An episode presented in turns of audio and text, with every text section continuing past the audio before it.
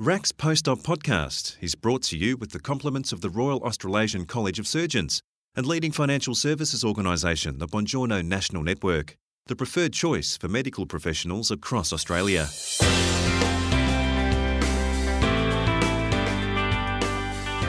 We'd like to share an interview with you from the recent past.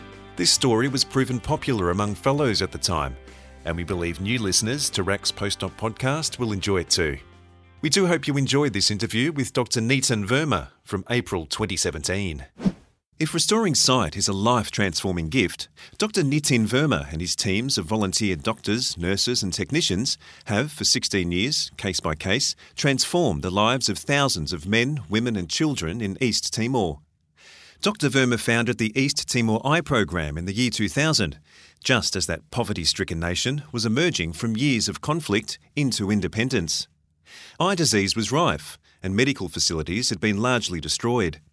Yet Dr. Verma drew on his persuasive powers and personal determination to build his eye program from the ground up. From makeshift clinics and sleeping on the floor in the early days, the eye program today has itself been transformed. He talks to Heather Dawson about the program, starting with the debilitating impact of eye disease at a personal level.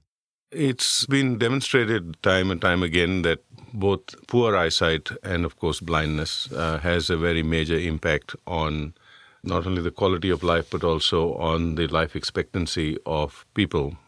We don't have any uh, government services in Timor like we have in Australia to look after people who are partially sighted, and it depends really on the family to look after them when eyesight fails.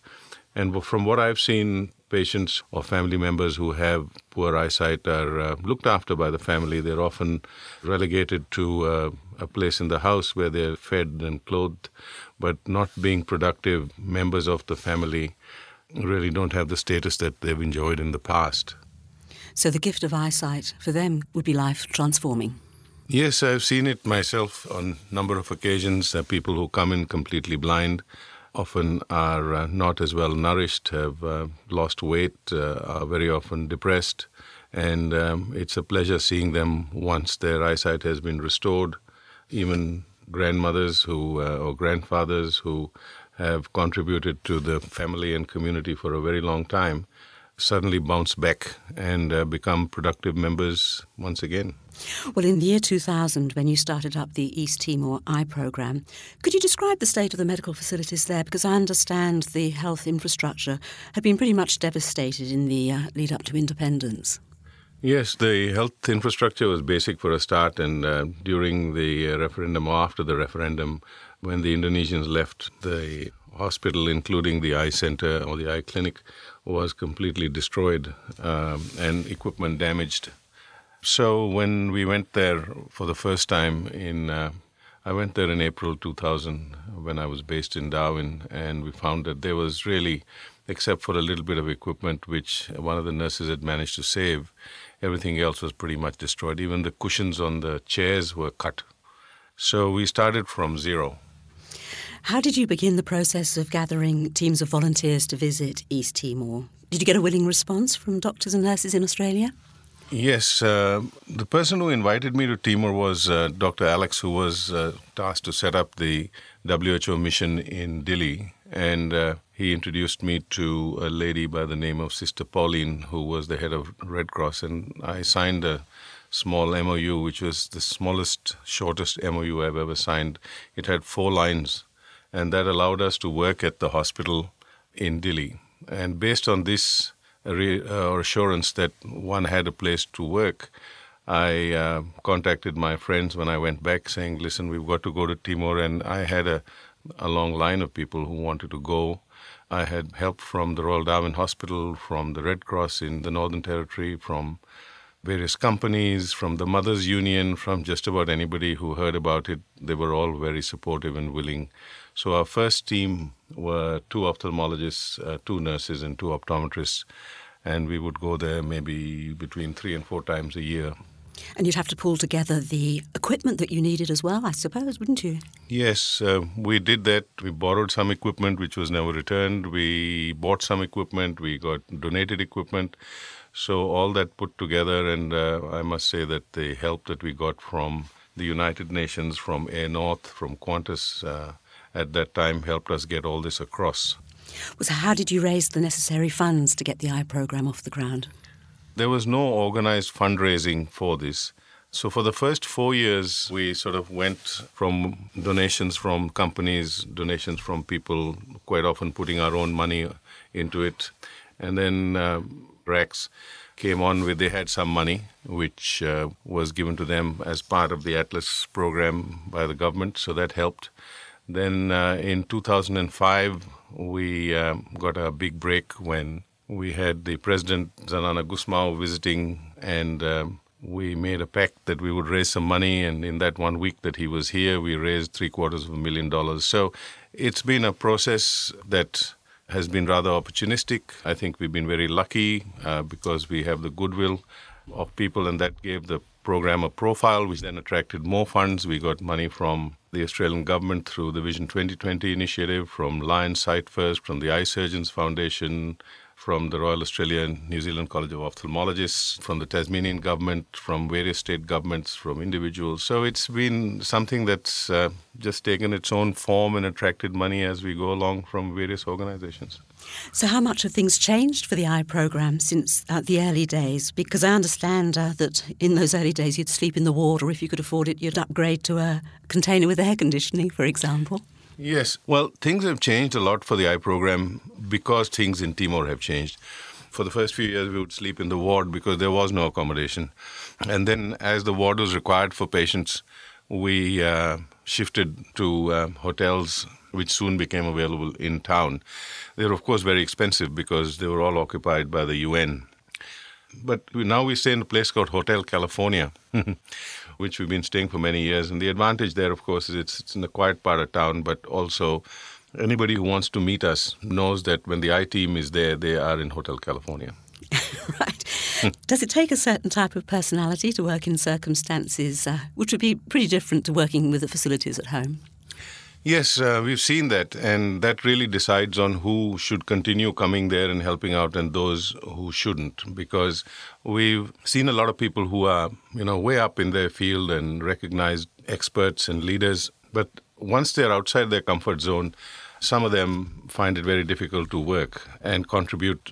And it's these people that we take advice from in handling a case, but not we don't ask them to come and work there because the conditions are quite different. You know, you're not it's not the same stool that you sit on, it's not your microscope that you're used to.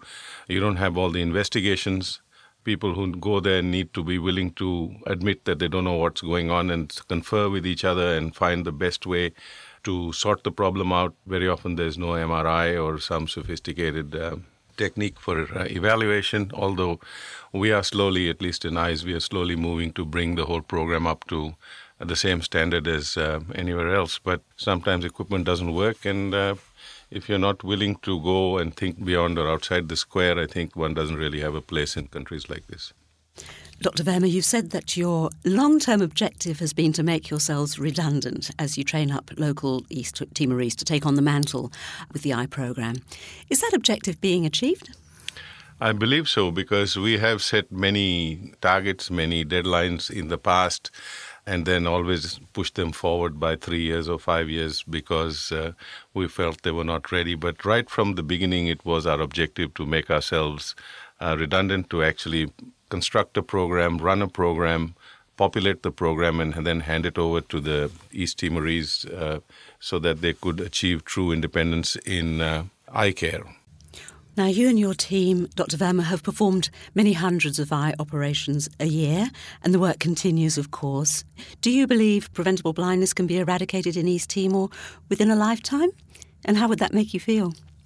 Well, when we started going there in the year 2000, we would do between 40 to 50 surgeries a day. And uh, we would work the week carrying out between 200 and 300 operations and then when supplies were exhausted, we would come back. People often ask me now when I go and they say, Well, uh, how many cases did you do? And I said, Oh, well, maybe I did three or four, and they sort of feel that I'm not working there. But what they don't realize is that all these surgeries that we used to do then are being done by the Timorese ophthalmologists now. So we don't have to do personally or the visiting teams don't have to do very much. They only do cases that are difficult, the cases that require teaching, cases that the local Timorese ophthalmologist can't do. That has now reached a stage where it's a steady state of surgery which is being carried out during the whole year. It's not only episodic when the teams go there and then nothing happens in between. This transition has been very positive, and uh, the uh, number of cases that are being done is on the increase. Recently, there was a RAAB survey, which stands for Rapid Assessment of Avoidable Blindness, and compared uh, what happened in 2016 with what the state was in 2012. And they found that the rate of blindness in Timor has halved, which I think is a great achievement for over all these years. The uh, exact causes that remain for people who have low vision is still being worked out. And what we are now working on is to address those causes some examples of uh, areas where help is needed or where future directions should be are uh, the blindness from diabetes, which is an emerging problem all over the world, and Timor is no exception. Uh, from glaucoma, which is still a disease that we have not really addressed very well in Timor as yet because it's a complicated way that is needed to uh, diagnose and then treat the problem, which is an ongoing treatment. We're also looking at blindness in newborn children because as the maternal and neonatal services improve, younger and younger babies are surviving and they run the risk of blindness. So things are changing, and I believe that we have uh, gone far away from uh, the episodic uh, spurts in surgery and spurts in treatment to something more of a steady state. And now that this has, you know, the ripples have settled, this has found its own level given that the services we now offer are not only in Dili, but also in 13 other districts and sub districts all over the country. So I believe that uh, while nobody can ever reach a zero state in terms of blindness, but as long as we are able to take care of blindness that comes up every year and keep the prevalence of uh, low vision and blindness at a low level, we would have achieved this. And given the infrastructure that we've got, the commitment that we've got, and the fact that Timor has a population of 1.2 million, I believe that at least in most of our lifetimes, we would be able to control preventable blindness in Timor. Well, last question, Dr. Verma. What are your plans for the future? Will you continue to remain involved in the eye program? Well, my involvement with Timor is more than just eyes. I uh, have many other programs going on there because I'm also the consul for Timor in Tasmania, so I'm involved with education. We have a program called Toys for Timor. We have a program called Strings for Timor. We've got students coming in and out of Timor to Tasmania for training. We're now getting further involvement with the medical faculty and the University of Timor Leste. So while the eye program might have uh, reached a stage of maturity, I don't think one would ever turn away from it. And one would continue to remain involved more as a friend because all the people who've been trained are basically friends now. And uh, we'll certainly be there for them if they need anything. Dr. Nitin Verma RACS Post-Op podcast is brought to you with the compliments of the Royal Australasian College of Surgeons and leading financial services organisation the Bongiorno National Network, the preferred choice for medical professionals across Australia. You can reach the Bongiorno National Network on plus 613 9863 3111.